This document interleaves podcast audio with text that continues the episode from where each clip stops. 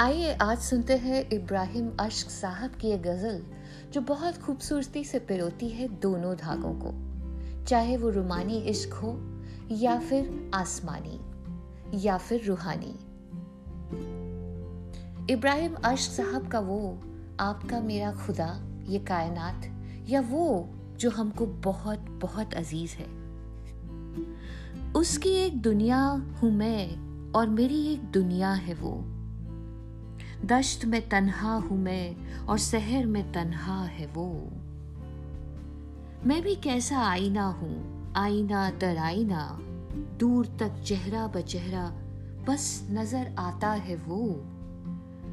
उसकी खुशबू से महक कर फूल बन जाता है दिल, मौसम गुल की तरह आता है वो, जाता है वो। ज़िंदगी अपनी मुसलसल चाहतों का एक सफ़र इस सफ़र में बरहा मिलकर बिछड़ जाता है वो। ख्वाब क्या है?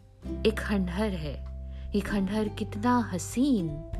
इस खंडहर में सैर करने के लिए आता है वो। मैं सारपा आरज़ू हूँ, आरजुए न तमाम। मुझको हर मंजिल से आगे की खबर देता है वो। हुस्न क्या है? एक गज़ल है, अश्क। एक ताज़ा गज़ल। जाम है, मीना है, वो सागर है, वो शबा है वो। बहुत खूब इब्राहिम अश साहब।